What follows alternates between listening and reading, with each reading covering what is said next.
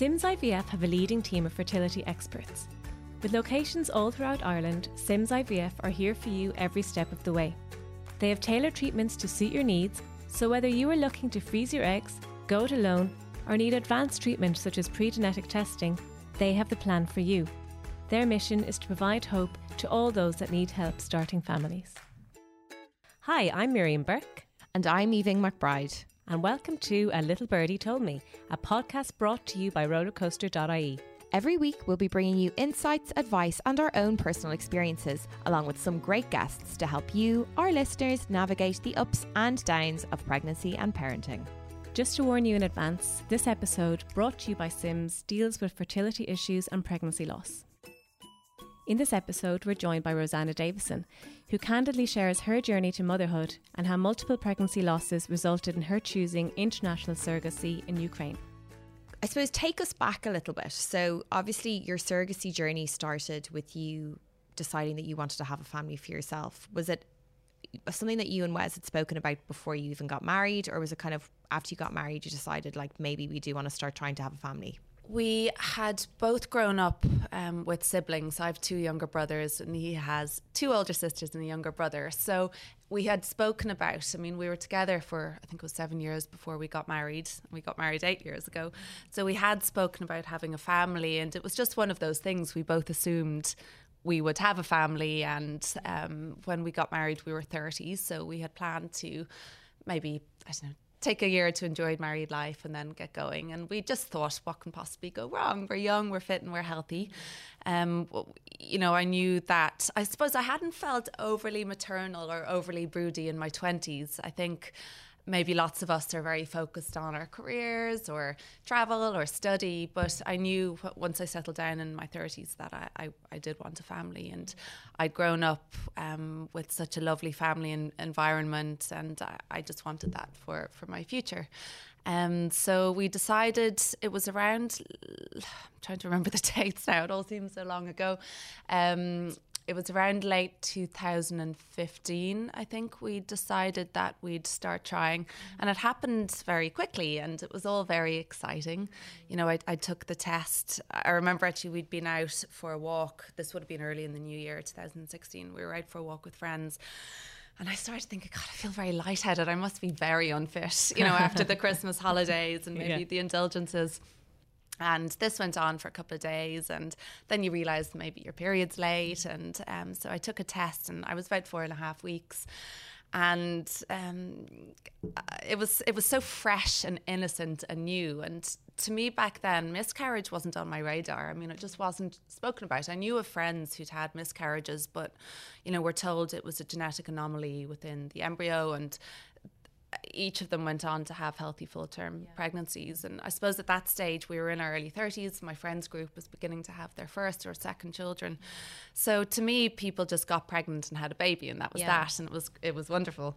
Um, I knew and we don't mum, really talk about miscarriage. Like if you, if most people who miscarry would do it within 12 weeks. Yes. So like, and that's the time you're not supposed to tell you're pregnant. So it is yeah. kind of like nearly a secret under the radar thing. Oh, well, yeah. But then when you have kids and you end up talking about, you know, everything, you discover so many people so have gone through more. it. Yeah. And this is 2016 and things have changed. I mean, there's been such a positive development in the conversation about fertility yeah. and miscarriage since yeah. then. Um, but I remember, um, you know, the excitement of it. Wes came home from work, and I, I put the pregnancy test into a sort of long box and I said, Oh, I have a present for you. And he came in, I have it recorded. And sometimes I cringe a bit. I look back and at the odd time and just cringe at the innocence of it all. And I just thought, well, this is it. We're going to be parents in the autumn. So we have to start adapting our mindsets for this. And he burst into tears. And then I rang my mom and my mom was, my mom has had her own sort of fertility difficulties and they were different to mine. She um, had an ectopic and um, back then, you know, your tube would have to be removed. Um, you know, she was lucky anyway to conceive me after her difficulties. But I just felt, well, that was kind of 30 years ago. It can't possibly apply to modern um, medical science. Um, so, you know, I rang her and she was a little bit more cautious and just said, Rosie, you know, you're you're very early, so don't get too excited. But that's wonderful news that you can get pregnant um, first and foremost. Um, but I couldn't hold it in. I told my family once I was five weeks, and of course, my brothers were very excited. But then by about six weeks, um, I started bleeding. My GP assured me it was kind of normal and just to keep an eye. And yeah, by six and a half weeks, unfortunately, I had my first miscarriage. And it was I mean, it was a shock. It was traumatic, as it is for, for any woman to experience and you know the primal feeling i think of being pregnant and feeling that there's a life inside you and even at that early stage you know you're making plans. there wasn't a heartbeat or anything much mm. to see in a scan but yeah you're making plans you know, at that stage you're when you're so excited it's your first you as you said like the miscarriage conversation just hasn't started because mm. it is your first and yeah you you do start you, it's inevitable. You can't not think about the future and you know what's going to happen. Yeah, yeah. yeah. No matter how early it is. Yeah. And it kind of mm. is nearly like a magical thing where you're like you are you're like you're hoping that it'll all happen and you're you know wishing for this thing and then when it does happen it's kind of really magical. You're like I can't believe I am able to do this. So you feel yeah. like yeah, you know my body is, yeah. is doing this right now. Yeah. And I'd say to Wes, "Hi, father of poppy seed," and I'd show him the app, and yeah. you know, it would be a poppy seed this week, and you know, it's this wonderful secret you, you have and yeah. you're walking around with and you're thinking of ways to not accept drinks, you know, yeah. if you're out yeah. somewhere and you're on antibiotics. Anyway, yeah. Um, all that kind of thing. I didn't get that far, but, um, you know, I was assured by my doctor that um, if we just left it a month and started trying again, that everything would probably be fine. It was just one of these genetic anomalies. Um, so left it a month, tried again, and the same thing happened again at this sort of six, six and a half week mark.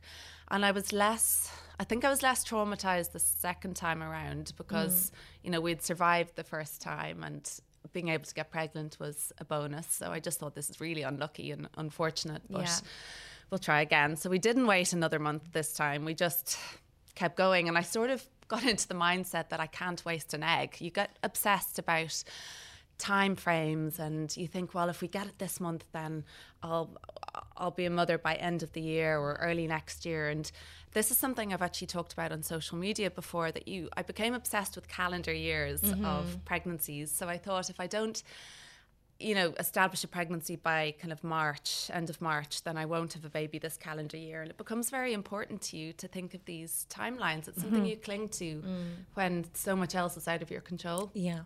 Um, so we didn't skip a month, tried again, third time, same thing happened. And at this stage, then I was asked to do the series of tests that, you know, you you do the kind of the standard mm. tests for fertility. So know, was it was it recommended panels. to you? You know, like had you been to your GP? Obviously, they were. Uh, you know they were up to date about everything. Yeah. Did they suggest it to you? Or? So yeah, so the first person I'd been to was my GP. To she just established that I was pregnant, mm-hmm. and then she recommended a consultant to mm-hmm. see or a doctor, say in, in the maternity hospital. Um, so I went back to her, and she she recommended a series of um, hormone tests.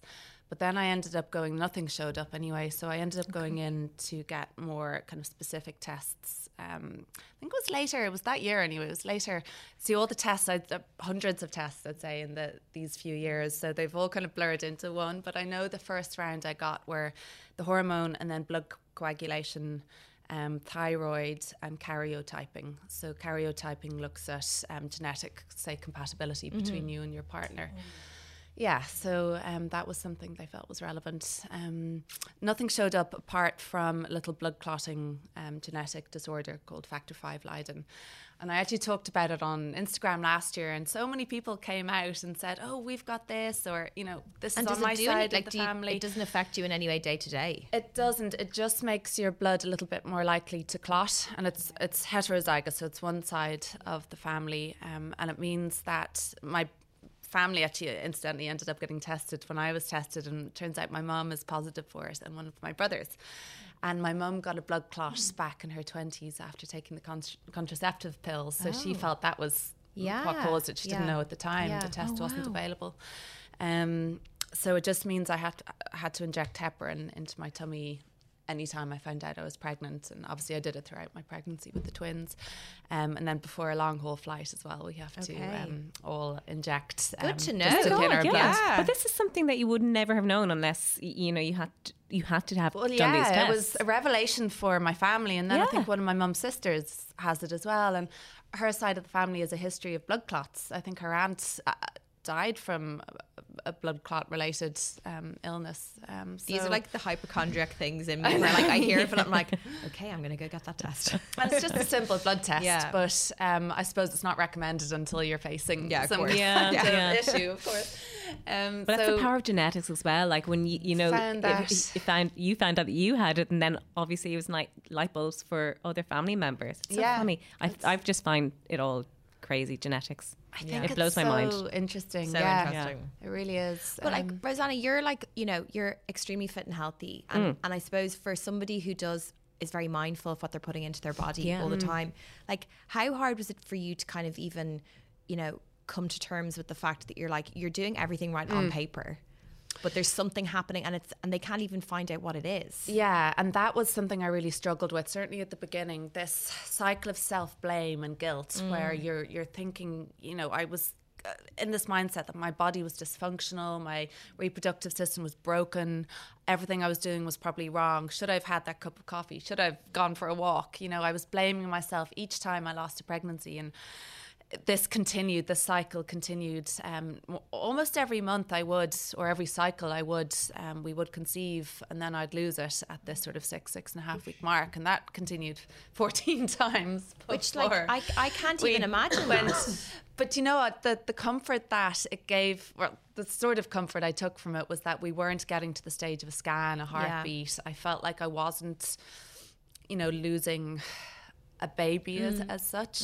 in the same way that somebody later on would so that was the only kind of comfort i could take from it But I suppose, yeah, so getting to that stage, so it was still obviously very early days, every single pregnancy. But I suppose, when did you decide, I actually can't do this anymore, or I've had enough, or, or just even to take a break? Because I feel like the consecutive, I suppose, I think probably from a twofold, at least you felt like you were still going through the process. Like things were moving things were happening and i feel like that's obviously a massive comfort when you're going through it. But then at what point did you say i just need to take a break from this because mentally i can't do it anymore obviously the hormonal highs and lows that you're you're facing in early pregnancy you know that was taking a toll as well. And it takes a toll on your relationship because it's nothing there's nothing romantic about trying to have a baby each month. It's it's actually um quite taxing. I used apps. I, I, I know you talk yeah. about. yeah. It's not romantic or fun really. Um so but what I did do was take a different approach each time we would try to conceive. So whether it be changing medication or changing the type of progesterone I was on, whether it be the injections into the you know the glute muscle or pessaries, which aren't very pleasant. Um, we did something different, so that sort of kept motivating me. I think, okay, this Yeah. month I'm going to take a different test, or try a different approach, or try a different nutritional strategy, or you know, I was going through that for a while until I- figured out that it may be immune system related. And were Um, like were you getting pregnant every time? More or less, yeah. And that was the bizarre thing. And that was Yeah. what one of the consultants or one of the, sorry, fertility experts I saw said to me. He was like, you know, I've seen people have multiple miscarriages, but not someone who actually conceives so, you know, kind of regularly Yeah, and yeah. then loses it. Yeah. So that was the strange thing. But he said that maybe my body wasn't recognizing faulty eggs or sperm as opposed to healthy ones. It was just implanting Yeah. everything. And he referred to that as hyperfertility, but it didn't help. I mean, Yeah, it's cold super fertile Yeah, isn't yeah. particularly helpful when you're going through that. Um, so yeah, I suppose I, I had a wobbly moment around mid 2017 when I'd had sorry, it's so hard to sort of um, succinctly tell the story because there's so many different strands to it and so many it's different layered. um, emotions, and it's yeah, it's a story that keeps on giving, as I'll explain later. um, but mid 2017, I was advised to go in and have um, a, a hysteroscopy. Um, which would check for structural issues um, in my uterus. And by this stage, I'd done all the tests, nothing was really showing up. Um, it was later on that I suppose we looked at the immune stuff, but um, I had this procedure under anaesthetic and they cut out what's called a septum, which is a little bit of um, kind of fibrous tissue at the, the fundus of my uterus. And uh, afterwards, the doctor, and he did a what's called a uterine scratch as well. Which is to meant to sort of encourage your immune system, just to kind of boot it into gear in your uterus. Um, just to sort of summarize it quickly.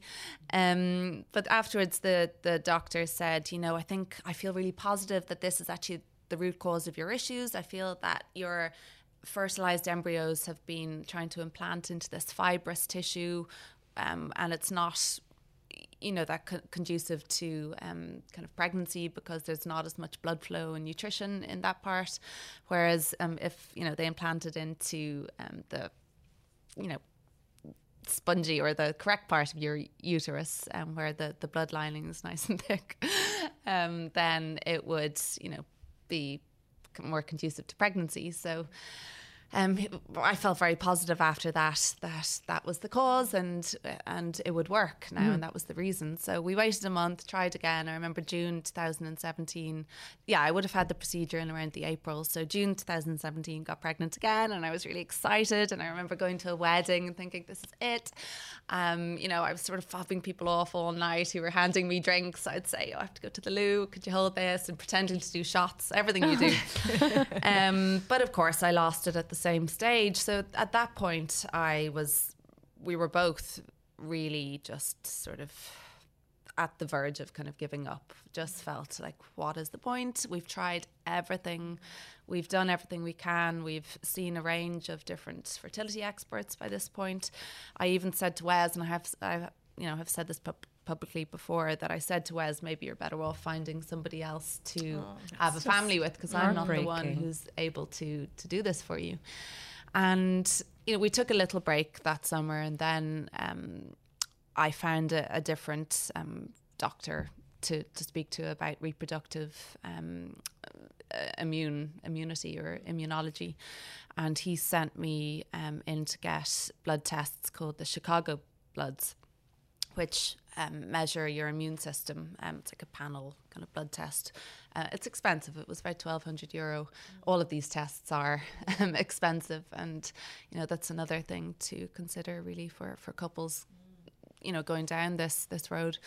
Um, but that Im- immune system test found that found that I have um, what's called Th1, Th2 cytokines, like a pretty significant imbalance of them, which he felt meant that my immune system was in a sort of fight or flight mode mm. constantly, and it was re- rejecting um, my husband's um, DNA. It felt it was a foreign invader and sort of attacking and killing off his DNA. So he explained that perhaps that was the reason, just my immune system was in this fight or flight mode.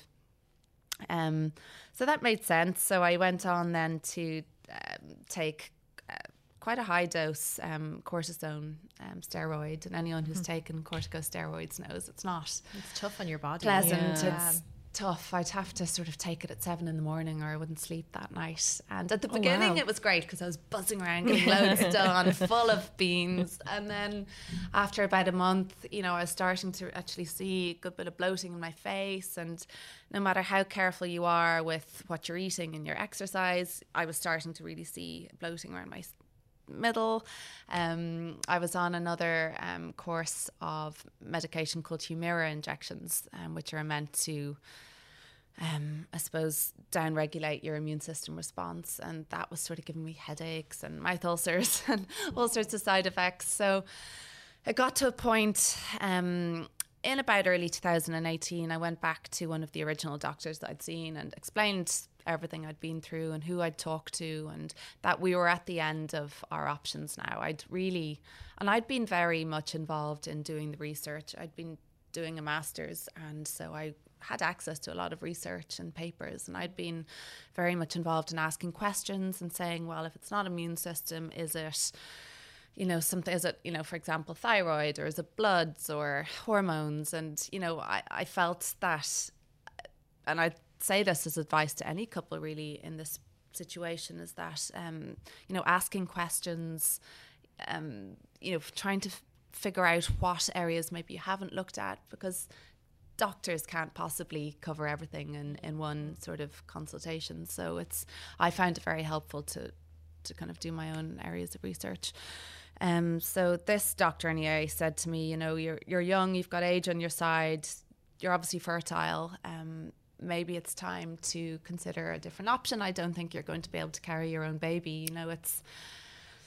He just said, "Look, you've you've done everything you can. You've had 14 pregnancy losses. Yeah. How much more do you want to do? You're jeopardizing your health by continuing mm-hmm. to take this medication."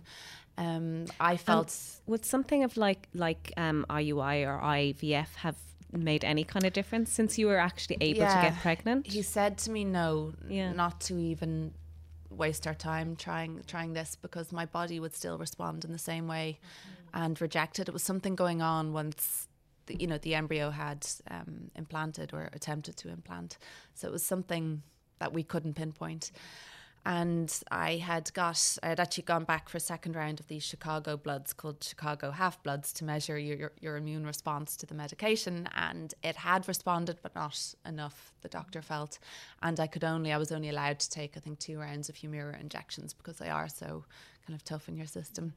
So we just felt we'd reached the end of the road. We couldn't continue emotionally physically uh, on this sort of path. We had done absolutely everything um, we were kind of just exhausted at the, you know, I, I just felt I couldn't continue with this hormonal sort of roller coaster. Well, that's the thing because early pregnancy really takes it out of your body. So if you're already yeah. taking these drugs that are really taxing your system, and mm. then you're trying to go into early pregnancy as well, like to do that consecutively mm. for like over a year, it must have been if it was it was a couple of years yeah. at this stage, about yeah. two years, and trying to just continue as normal. Well, that's know. the other side of it. So you had to present this like happy, positive face that nothing else was going on behind closed mm. doors. Yeah, and obviously being in the public eye, like that's incredibly different. Yeah, or difficult. And, and I'm sure you know, people were also probably asking you really inappropriate questions like, well, you're married now. Are you going to have a baby?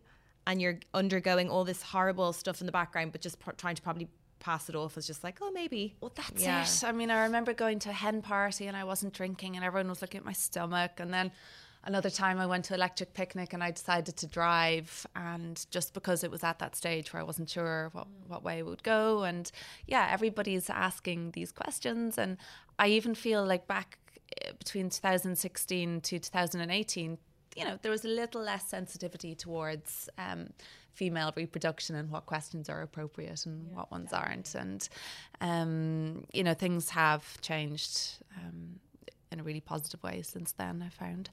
Um, so, like, at what point? So, so when you met that fertility doctor who said maybe you should consider different options, like, obviously, surrogacy is something we hear kind of from American celebrities. Mm. You know, like it's kind of something that like they choose to do, or same sex yeah. couples who want to have a baby and mm. they use a surrogate.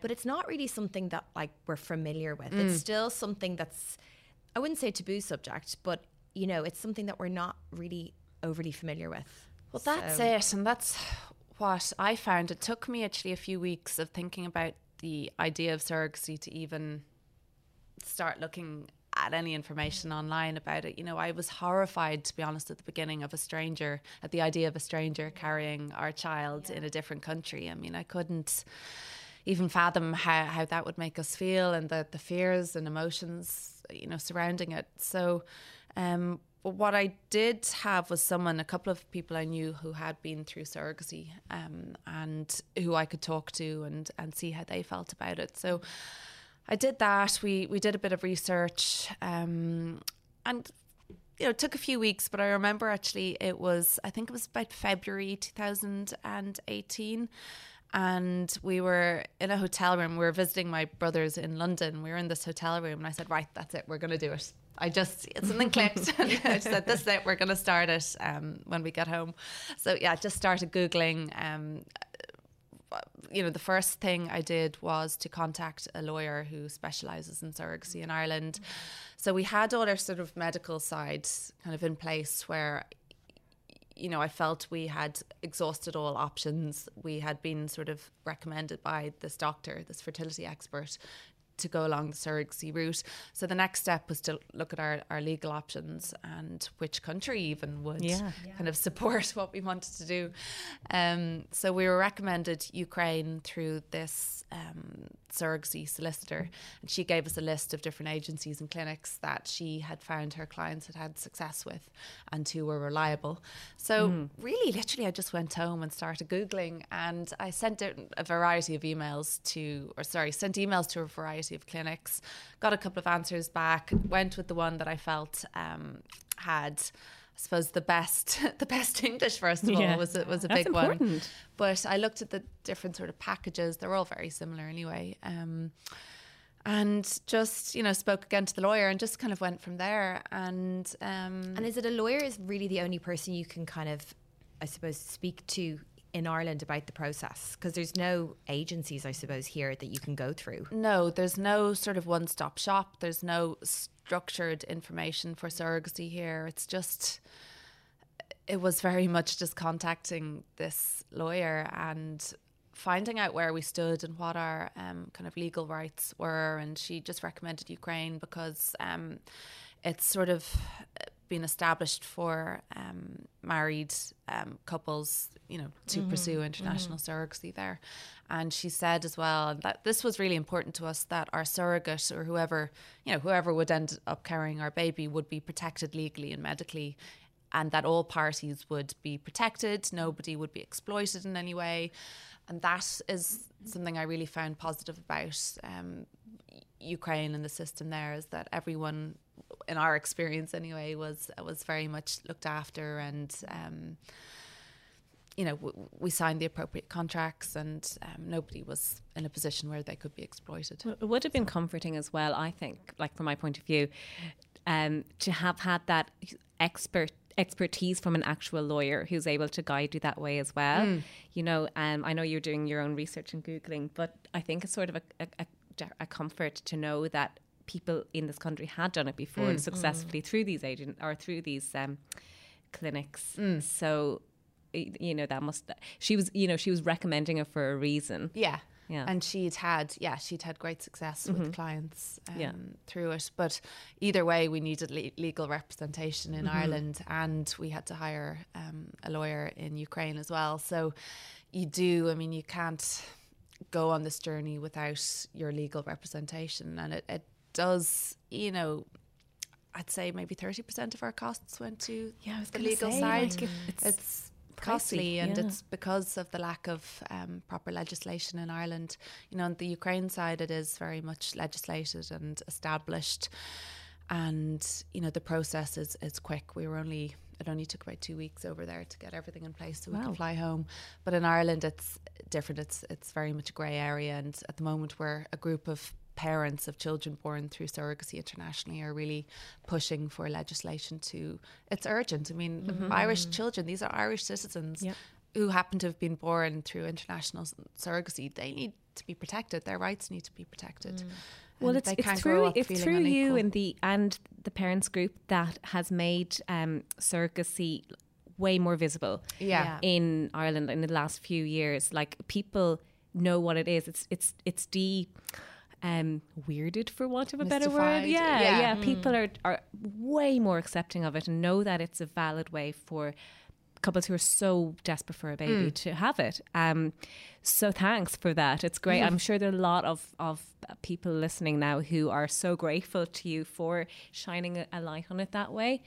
Well, I suppose uh, I've had messages from people, and they're you know they're a group of powerful voices. Yeah. Um, you know, Mark from Westlife yeah. is another one. Georgie Crawford's been amazing as well. So, it you know it's it's voices coming together to to push for this. But you know, people have sent me message messages to say you know thank you for you and what others are doing because it means that I don't have to explain to my family and friends mm, why exactly. I'm going down the surrogacy route yeah. and what it entails because it has been uh, you know it has come into the mainstream mm-hmm. and, as you say, been demystified yeah. to the public. So, um, you know, and, uh, and there are valid reasons. You don't choose surrogacy lightly. Of course. Even of course. to get onto the program in Ukraine, you have to, um, you know, you have to have certain reasons. So whether it's like four failed IVF rounds, um, it could be that you've had a hysterectomy or you're a cancer survivor, um, and can't, you know, have a have a baby, kind of the traditional way. So it's you know, not just multiple basically this kind of misconception of like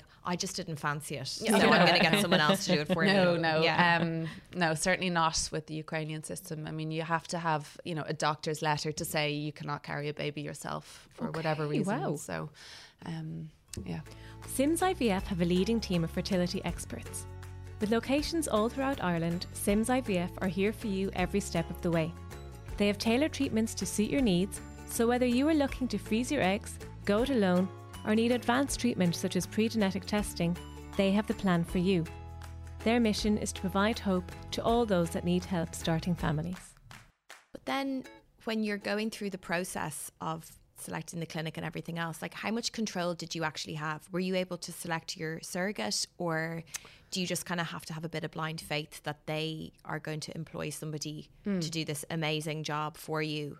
Well, so what happened was we were sent the information booklet, pretty much 12 page document for intended parents, and they are very careful about uh, medically and understandably so about you um, being medically healthy enough to um, implant your biological material into another human.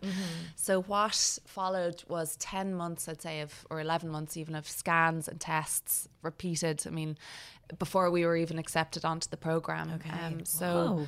mine, yeah, you don't just get accepted. You have to. I had to do. I mean, everything from obviously the bloods I'd already done had to be repeated because some of them have a three month. Um, kind of Expiry, expiration yeah. thing yeah. So i had to you know do stds um, infectious diseases. I had to have ovary scans lung scans for tuberculosis. I had to have breast scans you know blood blood tests to make sure i didn't have cancer markers in my blood. I mean it was like a full body um check I mean, which was amazing yeah i mean it was amazing at the end of it i was like well i'm clear of I was like, everything they say it's probably quite nice in, in some way, but obviously And not. did- did in both of you have to do it or We just- both oh, just- did. okay. Wes's weren't quite as extensive, but Yeah. obviously he had the sperm semen Yeah. analysis. Yeah. We had, obviously did the karyotyping, thyroid. I remember sending um, a blood sample off to Greece for a specific kind of bacterial infection tests that I had to do. Um, I had to drop um, blood tests to the virology virology lab at UCD one day because And sorry, who was coordinating the whole thing? Were you just coordinating this yourself? Pretty much between me and my GP. So, you know, I had a very understanding, very supportive female GP who really, really wanted me. She had been through everything already with me. She had confirmed the first pregnancy. She had, I'd rang her so many times to tell her about miscarriages and things. So she really was on my side for us having a baby.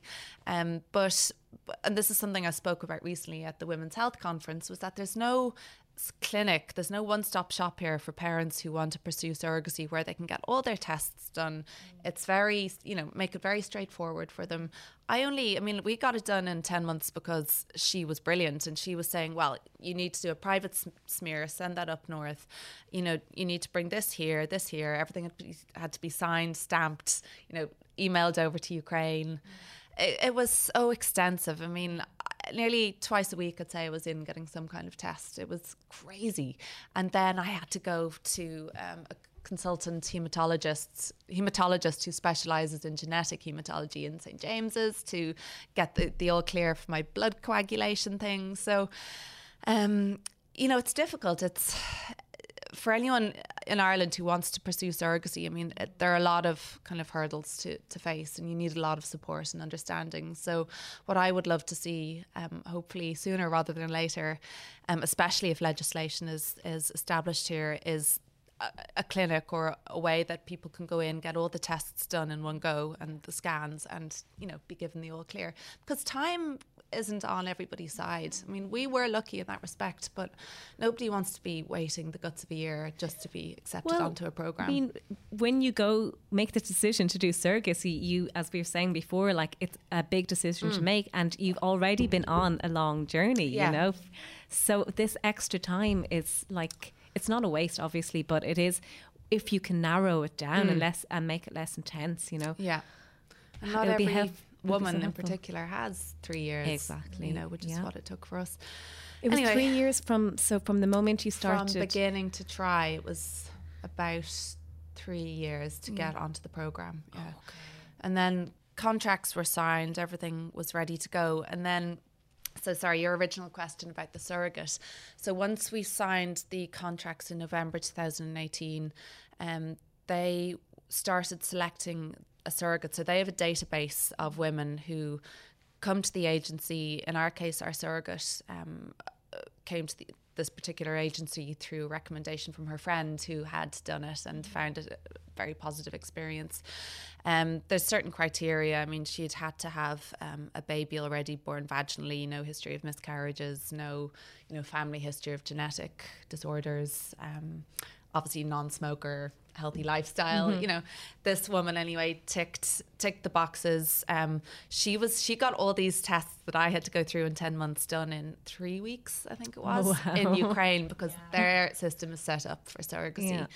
and so she had to just show that she was medically healthy enough to carry a, a child. Mm-hmm. So and that was all done. So I remember getting the email uh, in mid January 2019 to say this, the surrogate had been selected. Um, they were happy with her her profile and um, you know everything, all the other details, and that she would begin just the series of tests and you know to start the hormone treatment to kind of build up her her womb lining as well. Mm-hmm. Um, so yeah, we travelled over to Kiev in February 2019 to begin the armed with my little cold pack of ovary stimulation injections. Oh. Anyone who's been through IVF will know what, what that entails.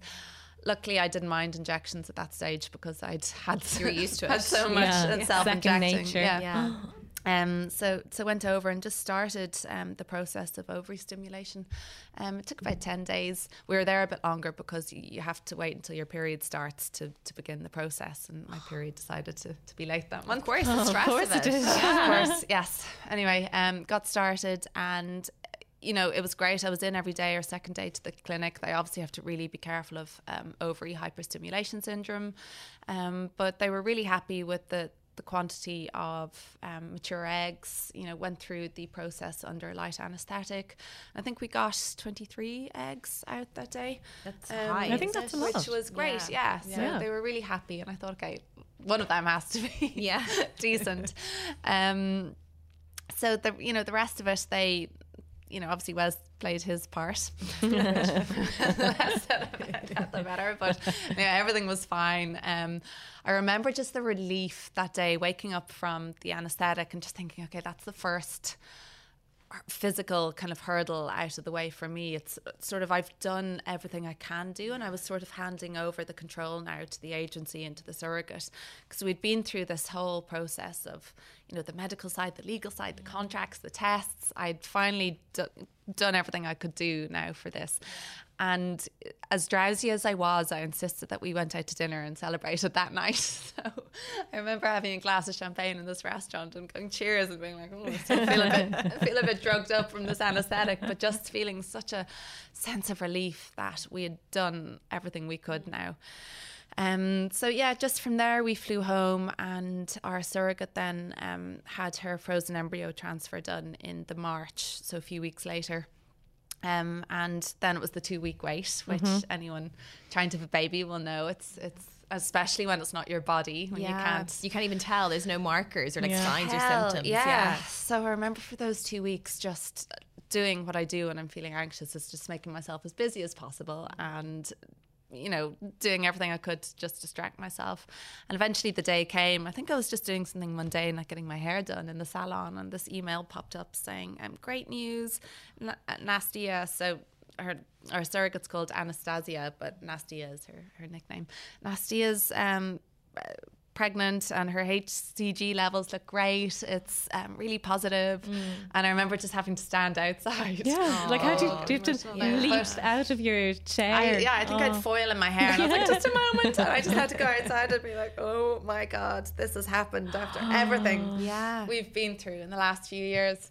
Um, so that was the first. And really, that year was just a series of little victories. So, you know, um, me getting through the egg um, retrieval process, first pregnancy test. Two weeks later was the um, six six and a half week um, first scan. Mm. We saw the heartbeat, and of course it's just like a tiny little peanut yeah. at that yeah. stage. And what was I doing? I was coming out of a Pilates class, you know, these just silly everyday things that you do. And I got this email and I obviously couldn't tell anyone. And that's sort of the juxtaposition mm. in life between what's going on in the background and then yeah. what, just your everyday kind of normal life. Yeah, and, to everyone um, else, you were just living your normal life. Along. Yeah, people yeah. are probably going, look how selfish she is, just going on holidays. well, this singer, lovely childless life. And yeah. Not, yeah. look at people now and think, enjoy your life, enjoy your travel.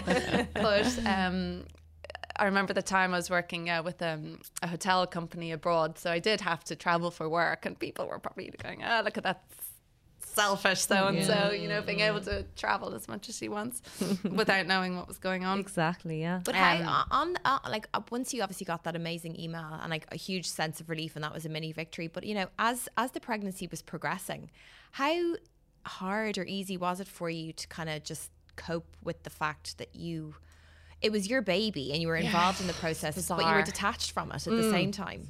Mm.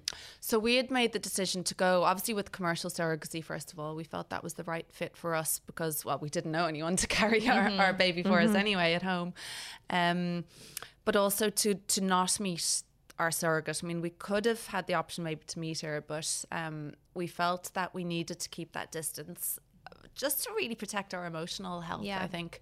And it was the best decision for us. And it just meant then that um, every well it was every two weeks at the beginning i received obviously all the medical updates the scans the growth charts. And i was really happy with that. Just i lived in these two week intervals where i'd be buzzing for the week after the scan and think everything's great. And then for the second week i'd start to think what if something's gone wrong? And i'd not sleep and you know be a bundle of nerves certainly for the first 12 weeks. Um, but I remember getting the 12 week scan. Again, I was at a work event in town and with uh, Town Organic, and I remember getting this email and saying, "Just excuse me, I have to run to the loo," and getting this twelve week scan. And obviously, by twelve weeks, there's a baby, mm. yeah, tiny, but there's a proper baby in there. And I remember just opening the the attachment in the email and just my hands were shaking. I was like, oh my God, that's our baby. And her little spine and her little oh hands gosh. and little legs. And so as my first thought was, how can something so perfect grow in her and not me? Like why why why is this happening? Why yeah. can't I carry my own baby? And that was obviously a, sort of an overwhelming emotion, but also just gratitude and happiness that this was happening. And, you know, by 12 weeks, you start to kind of relax, relax, a little, a little bit yeah, and yeah. things get a little bit easier. And then the scans were every four weeks. And, um, by about the 16 or 18 week scan, I can't remember which one, we found out that it was a girl. So um, we did like a little gender reveal thing with the family, and I was the only person who knew. So I, I got a cake and filled it with pink sprinkles and put, um, you know, the top back on the cake, and we just we all got together and cut into the cake and mm. had a little reveal. Mm. So that was lovely, and everything was fine up until about August. And I started, I was always Googling pictures every week of like, what does a 20 week bump look like? What yeah. does 22 mm. week bump look like? Because I was getting more and more curious about what this woman looks like, what her yeah. body looks like.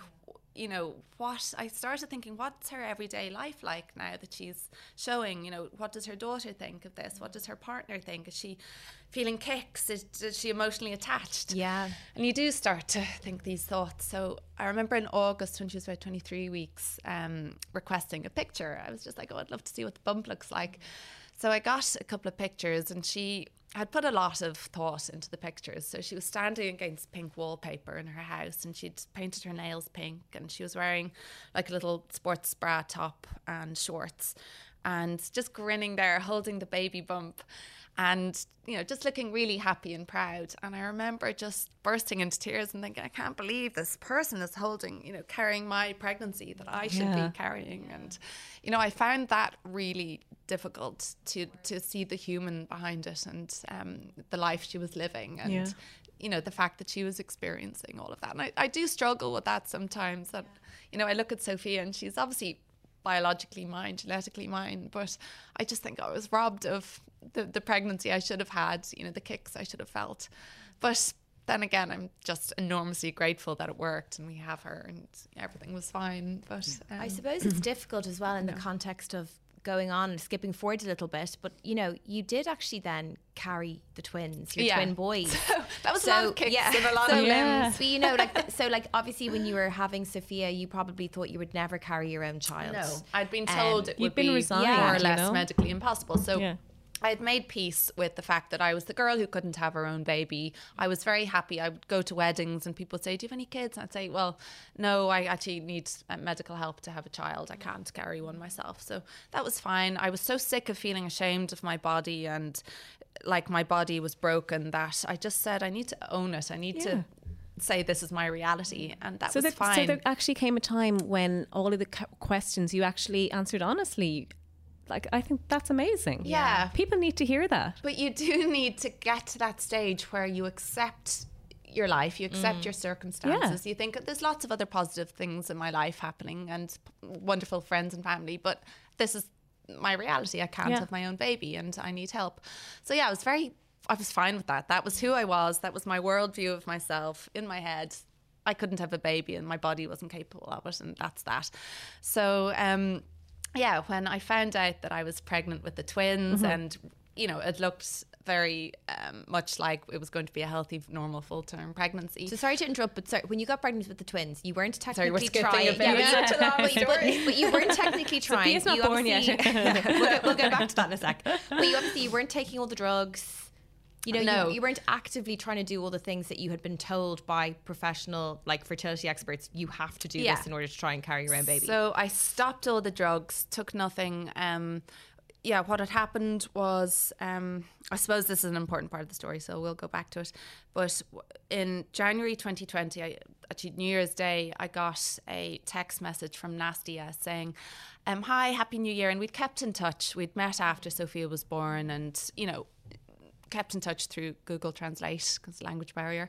And she just said, you know, I've been thinking, and I'd really like to give Sophia a sibling because we still had we still have um, em- frozen embryos over in Ukraine.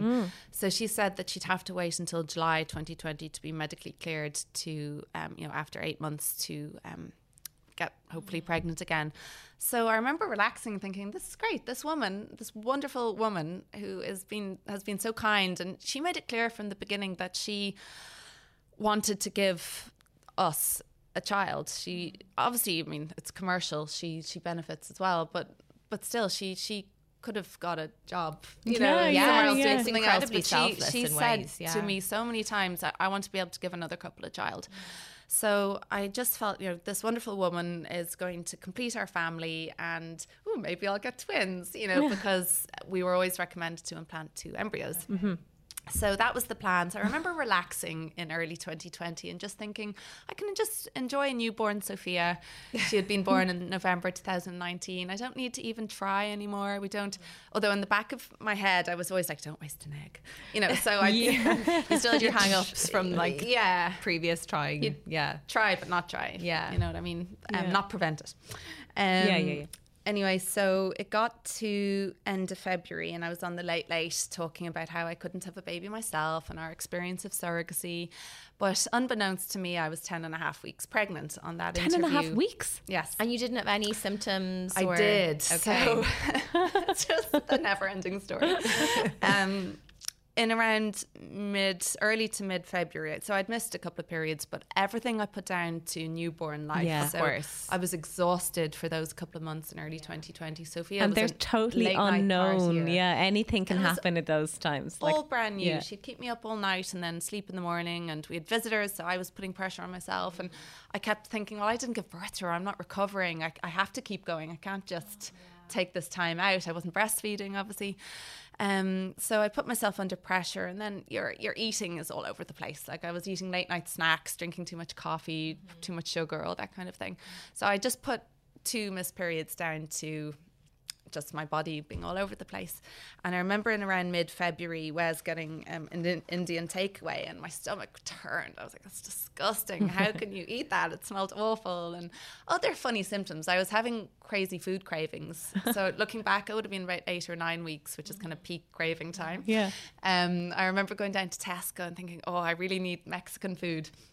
and like going home making a big bowl of guacamole and chips and you know all this stuff, but everything I put down to just Exhaustion. exhaustion Yeah. and being all over the place. Newborn life. Newborn. Yeah. Um. So. uh, The day after the late late, I began bleeding. So I thought, oh, that's the long lost period. Obviously, I was just stressed about being on the late late. Now I'm relaxed. Now Yeah. it's coming. So didn't think much of it. It was kind of on and off for a couple of days. And then on the Tuesday, say the late late was Friday, on the Tuesday, I was changing Sophia and I started getting this intense cramping. I mean, really intense. I had to lean over and say, Wes, can you grab a water bottle for me and, you know, finish changing her? Um, I sat down on the sofa for a few minutes and when I stood up, sorry to be gory and kind know of graphic. no, no holes barred here. We, we I laid all bare. fertility chats, everyone knows parenting, how- everything. how yeah. human reproduction works. Yeah. Anyway, a couple of large clots came out. Um, I was wearing leggings, but um, kind of the size of my fist. I mean, Whoa. clots. And I just thought, oh my God, my period's very heavy. Now, this is obviously just a build up. Yeah. Three months in one. A three for one. So I ran to the loo and I was sitting there and Wes came down after a few minutes and he his face just dropped because it was just blood smeared like on the, the toilet, the, the floor, the sink. There was some kind of piece of tissue in the sink. I was like, look, this came out. And this is very odd. And he was like, Rosie, this is not normal. Something's wrong with you. And I was like, no, it's just a heavy, heavy period. Like, it's just because I haven't had it in a couple of months. And he rings my mom. Like, at this stage, I'm crouched on the floor, like, nearly shivering with the pain and, um, you know, bad cramps. Um, he rings my mum and I hear him say, Look, Rosie's in a lot of pain. There's blood everywhere. You need to come over. So my mum, of course, comes straight over. She packs me up, puts on a coat, um, you know, helps clean me up. And she goes, you're going straight into Holles Street because there's something wrong. I mean, she, she she recognized there was something. And I was thinking, Wow. It's just a heavy period. Probably You were still insisting, yeah. Oh, yeah. While you're like hemorrhaging on the floor. Yeah. so it brings me straight into the mer- emergency department, and they're great in there. They see you very quickly, and they're really kind. And um, they do some tests. So they did a urine um, pregnancy test, and then took some tissue as well to the lab. And I kept saying, "No, I can't. You don't understand. I can't have a baby. I have a newborn through surrogacy. I'm I'm not able to have a baby. This is not a pregnancy. This is just a, a weird period." And the nurse came in, and she was very gentle. She said, "No, you were you were pregnant. This is pregnancy tissue." your your urine test confirmed pregnancy. You were pregnant. I was like no this is i was really like kind of getting angry almost. I was like no you don't understand. I cannot have a pregnancy. This could not be possible. So she goes when was your last period? Um so now this is early march. This is about march 6th and i said oh my last period was the 19th of december. And she goes okay you know, calculates it. I was about 10 and a half weeks going on 11 weeks. Mm. And I was like, no, I've never got this far. Like, this is, how could this be? And my mum's face was shocked. She was there. And I remembered then just buzzing with excitement, a big smile on my face. And the nurse must have, I remember her gently tap, you know, putting her hand on my arm and going, you know, we've got a counselling service. If you need to talk to anyone, um, you're probably in shock. And I was like, no, I'm fine. I just can't believe I've got this far. I've I've got a little three month old to go home to. I'll be absolutely fine. And separately that night, she and another doctor said, you know, just be careful if you don't want another pregnancy after this because you'll be quite fertile um, after a miscarriage at this stage with kind of various hormones in your system. So I remember thinking, what if we're not careful? What if this does work? And um, so that was the first uh, kind of inkling or first glimmer of hope I felt that So that was actually a miscarriage that you this were having. This was a miscarriage. Okay. Yeah. Um, But because it had been almost 12 weeks, you were just like, oh my God, like Something's changed. Yeah. something had changed in my body and I didn't know what it was, whether it was just being more chilled out with a newborn or Yeah. because I'd completely taken my head out of trying to have Mm-hmm. a baby. And I know it's pointless to say to women or, or couples, you know, just relax and Yeah. take Yeah. your mind off and Yeah. it'll happen. But mm, perhaps in this case, that is what happened. I mean, you Um, you had a baby. That's you know that's the thing. You your dream had come true. And, Yeah. Um. So this is. I can only imagine. I'm actually like buzzing for you. The story is amazing. I'm just like, I know, it wow. it was mad. And then we went into lockdown. So a week later, you know, um, Leo Varadkar came on the news and COVID hit. And in that two weeks, you know, obviously we were looking on in horror at what was happening in the world in northern Italy and China and the anxiety of it all, this new disease. But at home, like lots of people, I think we just settled into this cozy little routine. And I thought, this is great. I don't have to worry about what to wear to work or worry about how I'm going to juggle Sophia with um, working and my mom was helping. We didn't have childcare. So we just kind of relaxed. And whatever magic happened in my body, um, within two weeks, we had conceived the twins. And again, it was a case of, I was like, maybe we shouldn't be careful because maybe this will happen and it'll actually work this time. So I think the miscarriage was a little, you know, I think actually the stars aligned in, in some way, maybe to use that expression. You know, we, we'd taken our minds off um, trying to have a baby. We I'd had this miscarriage, which maybe did something to my fertility, and then um, we went into lockdown, and uh, my routine just sort of relaxed. Um, so yeah, by end of March 2020, um, yeah, the the twins were conceived, and again, whatever magic happened there, the the fertilized egg split and caused identical twins. Because like the statistics for all of this are like you know what like one in a million basically. it's mad. I mean, yeah, it's I can't even get my head around it either. Still, um, twins are somewhere in my family, but um, fraternal twins, you know, non-identical twins. Um, so yeah, it was.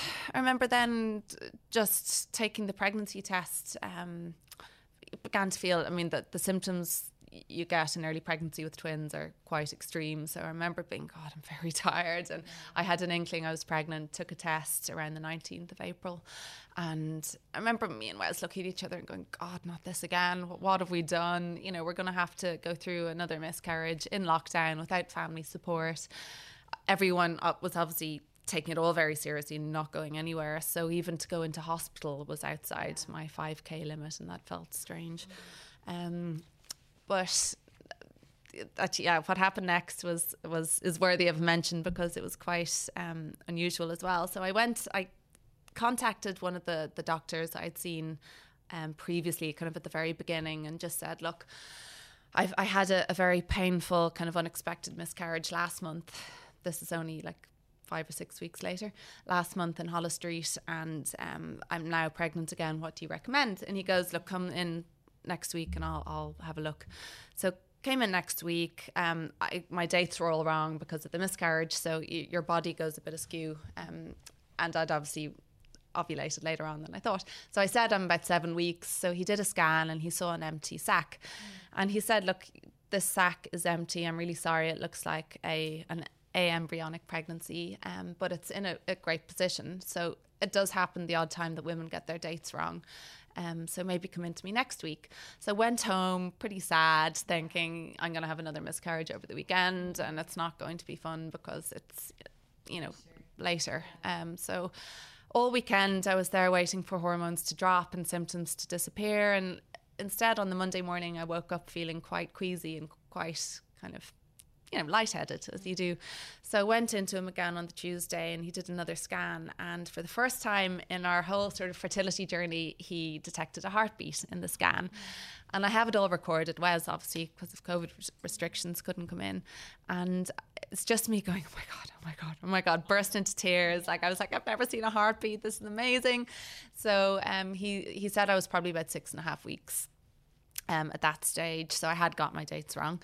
Um, so he said, just come back next week. We'll just, he was very sure to keep an eye on me because of my history. Yeah. Um, so went in again the next week and he actually put up the video of this on Instagram recently because um, it was kind of the, the anniversary of it. Um, but he, I think it's called the trans transducer, he switched it over my stomach and he said, um, I'm just going to have a closer look. So I said, it's it's two and there isn't it because we'd both seen two you know, curled up shapes. And he had a closer look. He brought in a nurse as well. And he said, Yeah, it's twins. Aww. And you just hear me going, Holy shit. Holy shit. I think my language got worse after that. So I didn't post the whole video. But um, yeah, we could see two little I suppose developing babies in there with heartbeats and I was only what seven and a half weeks at this stage. So, but they always say it's a positive sign to see heartbeat beats from kind of seven weeks, um, and everything was normal. Heartbeats were normal. Um, and as the pregnancy progressed, everything kind of was going to plan, or did you always have this kind of lingering fear it's going to end now? as it progressed, yeah, you do have a fear. And I, I, actually had a scare at about 11 weeks, exactly the same stage actually as I lost the previous pregnancy. Um, we were sitting on the sofa one night, got up to go to bed, had a sudden, heavy enough bleed. And of course, panicked and um, went in again to Holles Street. And I said, Look, I can't believe this. I'm, I'm pregnant with twins, and this is exact same stage as I lost the last pregnancy.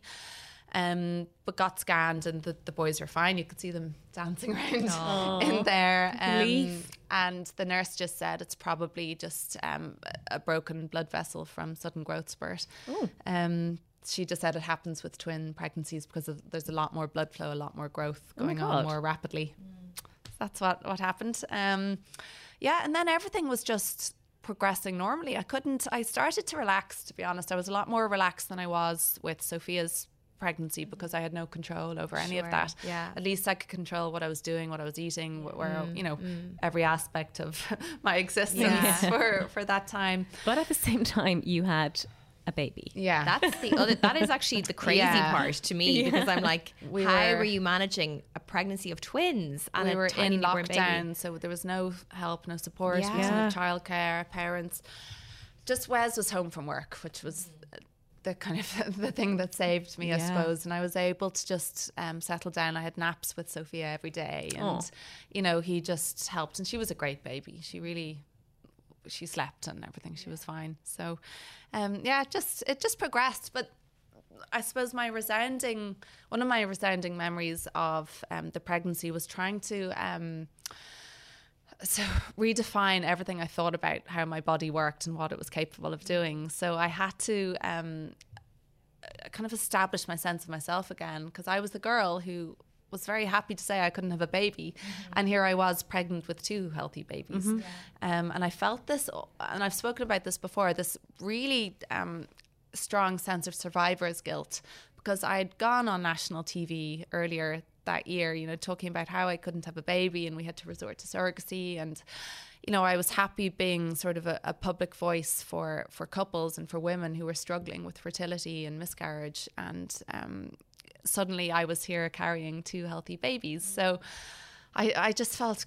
guilty that I was that person when I'd I'd been in contact with so many women who were struggling so much and, and couldn't have a baby themselves. So that was a bizarre almost unexpected emotion. And it took me a long time to even tell anyone about our pregnancy. I think I was halfway through by the time I even told friends and then announced it. I couldn't hide, I, hide it anymore. I remember when you announced it publicly and by then the whole country had known that you'd had Sophia through surrogacy mm. and also your entire fertility story that mm. you know because you're so open with it but I remember my sister in law um, texting me, being like, "Oh my God, Rosanna is pregnant and it's twins," and I was just like, "Wow!"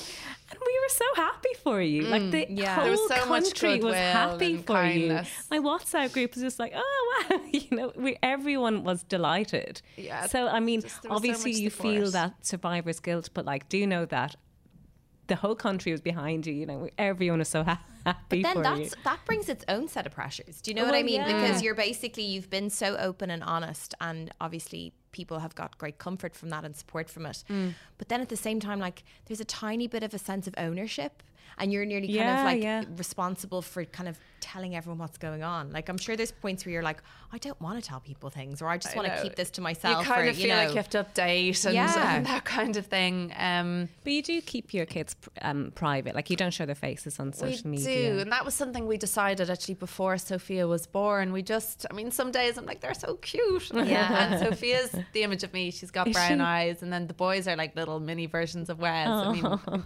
identical to him. Um, so uh, there's some days I'm like, well, they're so cute, but I sort of get that feeling of having to share them just out in my family WhatsApp group or friends because we just feel that. Um, and you know, it's not everyone will agree or feel the same, but we just feel that we want them to be able to decide maybe at some point when they're older and can understand the implications of being on the internet, mm-hmm. understand, you know, decide if, if it's for them or if it's what you know, if they want to be on the internet, it's kind of yeah. they're protecting their digital footprint, I suppose, until yeah, they're old yeah, enough to decide. But also, I've you know heard horror stories of things that go on in the dark net and oh pictures being gathered, and oh. I just don't ever to put their safety at risk. And Yeah. I just feel a responsibility, obviously, as their mother to Yeah. protect them and um, keep them safe. And part of that is not allowing them to be recognizable to strangers. Yeah, I think that's fair enough. It's just my overwhelming feeling, even Mm. though some Mm. days, you know, I would like to, but. Um, So kind of just the way we jumping jumping back again. Um, so now we've obviously you're, you're pregnant with the twins. However, we're going to go backwards. Um, you were obviously called back to Ukraine when Sophia was due to be born. Um, and sh- she was delivered healthily and everything went to plan. Um, then at that point, you then had to bring your newborn baby back to Ireland. And, you know, as you've spoken about, there's not the structural legislation mm. um, or governance here in place. So was that very difficult to to to to kind of then have to try and think about, okay, there's all these legal implications now mm. when I bring my baby home. Like, is that something for all parents who are going through surrogacy that there's just all these now a separate set of hurdles? So you've mm. got the baby, but you've got all these different things that you have to kind of battle. Yeah, I mean, we were we were told about the the legality or the the legal side for parents with children born internationally through surrogacy before we embarked on the journey. But at the time, we just thought we'll deal with it later. We just want a healthy baby to bring home, and that's I think what the majority of of parents feel you know that's that's all they want and you just hope that things will work out in your favor um so i mean uh, uh, the best advice i can recommend for anyone thinking of surrogacy is just to hire a, a lawyer or a solicitor experienced in international surrogacy um, we worked with annette hickey who is fantastic and she just has dedicated her, her time really her, her career to um, helping parents to um, have children through surrogacy, and she's fantastic. She just knows the area inside and out. Um, so, yeah, it was just a matter of um, we worked with a lawyer over in Ukraine just to get the paperwork in place, and then brought Sophia over, and um, you know it all worked out. We went through the courts and. Um, you know, got everything done actually just before lockdown. I think it was early March. It's probably the same week as the miscarriage, ironically enough. But um, anyway, I think you, you just dust yourself off Yeah. and move on Yeah. sometimes, even though I was um, pretty shocked by the, the whole incident. Um, but yeah, the legal side, we we looked after and we were advised and in the best possible way we could. And again, that's where just an, an experienced lawyer comes in. And for parents now, you like you and Wes included, what is the current state of play? Like, are you? Because I know you're really outspoken about this, and rightly so. What What do you want to happen for parents Well, of for children born through surrogacy? Well, our daughter Sophia is uh, an Irish citizen. Um, she obviously was born through international surrogacy. So we have joined um, really forces with particularly a group of parents called um, Irish Families Through Surrogacy. They've quite a um, active profile on Instagram. But other people like Mark from Westlife and Georgie Crawford, as I mentioned, have been amazing in uh, in trying to push this. But there are hundreds of voices across Ireland of, of parents who are trying to push for legislation to be made to be able to protect their children. At the moment, it's a total grey area. There is no legislation in place, and it just affects children like Sophia. Um, in ways like um, medical consent forms. I'm unable to kind of sign medical consent forms. Um, I can apply. I could have applied to be her guardian when she turned two, but that I actually didn't because I'm hoping that. Um, the legislation is, is drawn up at some stage soon. Um, but it means that the guardianship is over when she turns 18, and I have no legal relationship with her and then my family like her grandparents my parents have no legal relationship with her and my brothers her uncles i mean who they're her family you know they're her genetic family. Um things like i don't know inheritance ta- tax is another example of what how they're affected. Um you know yeah. she would So be unequal to her brothers.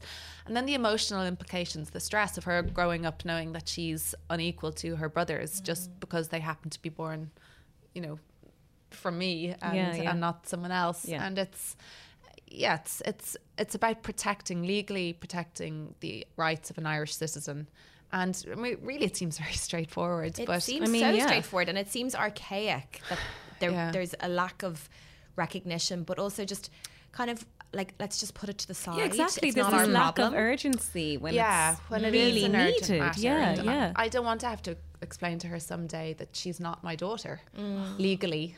Um, even though she calls me mummy and Yeah. I'm the only mother she's ever known, Yeah. and you know she's my biological child, but you know I don't want to have to have that conversation. Mm. We need this in place for these children who are growing up, and you know Wes, who is obviously her, her legal father and her her biological father, but he was able to to prove like every every other father of a child um, born through surrogacy, he was able to show that he Mm. is her genetic father. So, is it, you know, uh, an, an an issue that we have to look at um, between kind of men and women? Is it like, Mm. Yeah.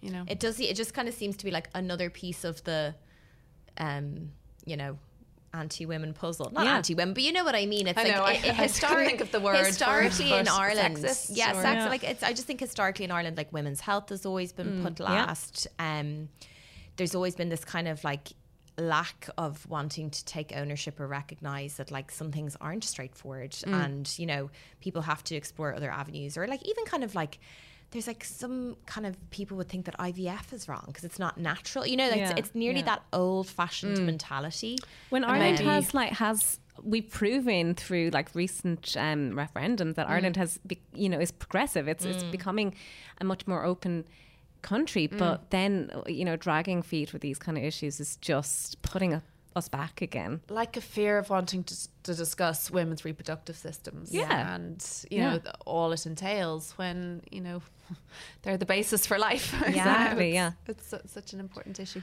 Um, I suppose one of my other kind of final questions is how are you going to broach the subject with um, Sophia? Have you decided if you're going to tell her about it when she's older? Um, I will absolutely. Um, I think in a really nice part, maybe ending to this story, if you can call it that, is that our, our surrogate um, Nastia is over here in Ireland now for the last month and a half or so, and with her own family. Um, when the war began, I reached out to her and said, you know. Come to Ireland, we'll give you a home and we'll look after you. You know, they've just got a job. The little girl is in Montessori. Um, so Sophia now has got to know um, the woman who carried her and gave birth to her. Mm. And it was bizarre the first time they they met. Um, well, obviously she'd seen her just after she gave birth to her, but um, first time they met when Sophia um, was able to say hello kind Yeah. of thing. But it was surreal seeing them in the same room, and I just Yeah. thought Sophia has no idea that this Mm. woman gave birth to her, and Sophia's been playing obviously with her daughter a lot and um, getting to know her and when I had to tell our surrogate Nastia that um, you know I was pregnant with the twins and we, we didn't need to go down the surrogacy route again. I thought, you know, maybe I'll stay in touch with her, but it's unlikely we'd actually ever see her again. Yeah. So Yeah. again, it's extraordinary how circumstances have changed and she's come to live in Ireland and got to know Sophia and we've been obviously seeing them all the time. So um, yeah, it's just it's the story that keeps on giving. Yeah, it is. Sims IVF have a leading team of fertility experts. With locations all throughout Ireland, Sims IVF are here for you every step of the way. They have tailored treatments to suit your needs, so whether you are looking to freeze your eggs, go it alone, or need advanced treatment such as pre genetic testing, they have the plan for you. Their mission is to provide hope to all those that need help starting families.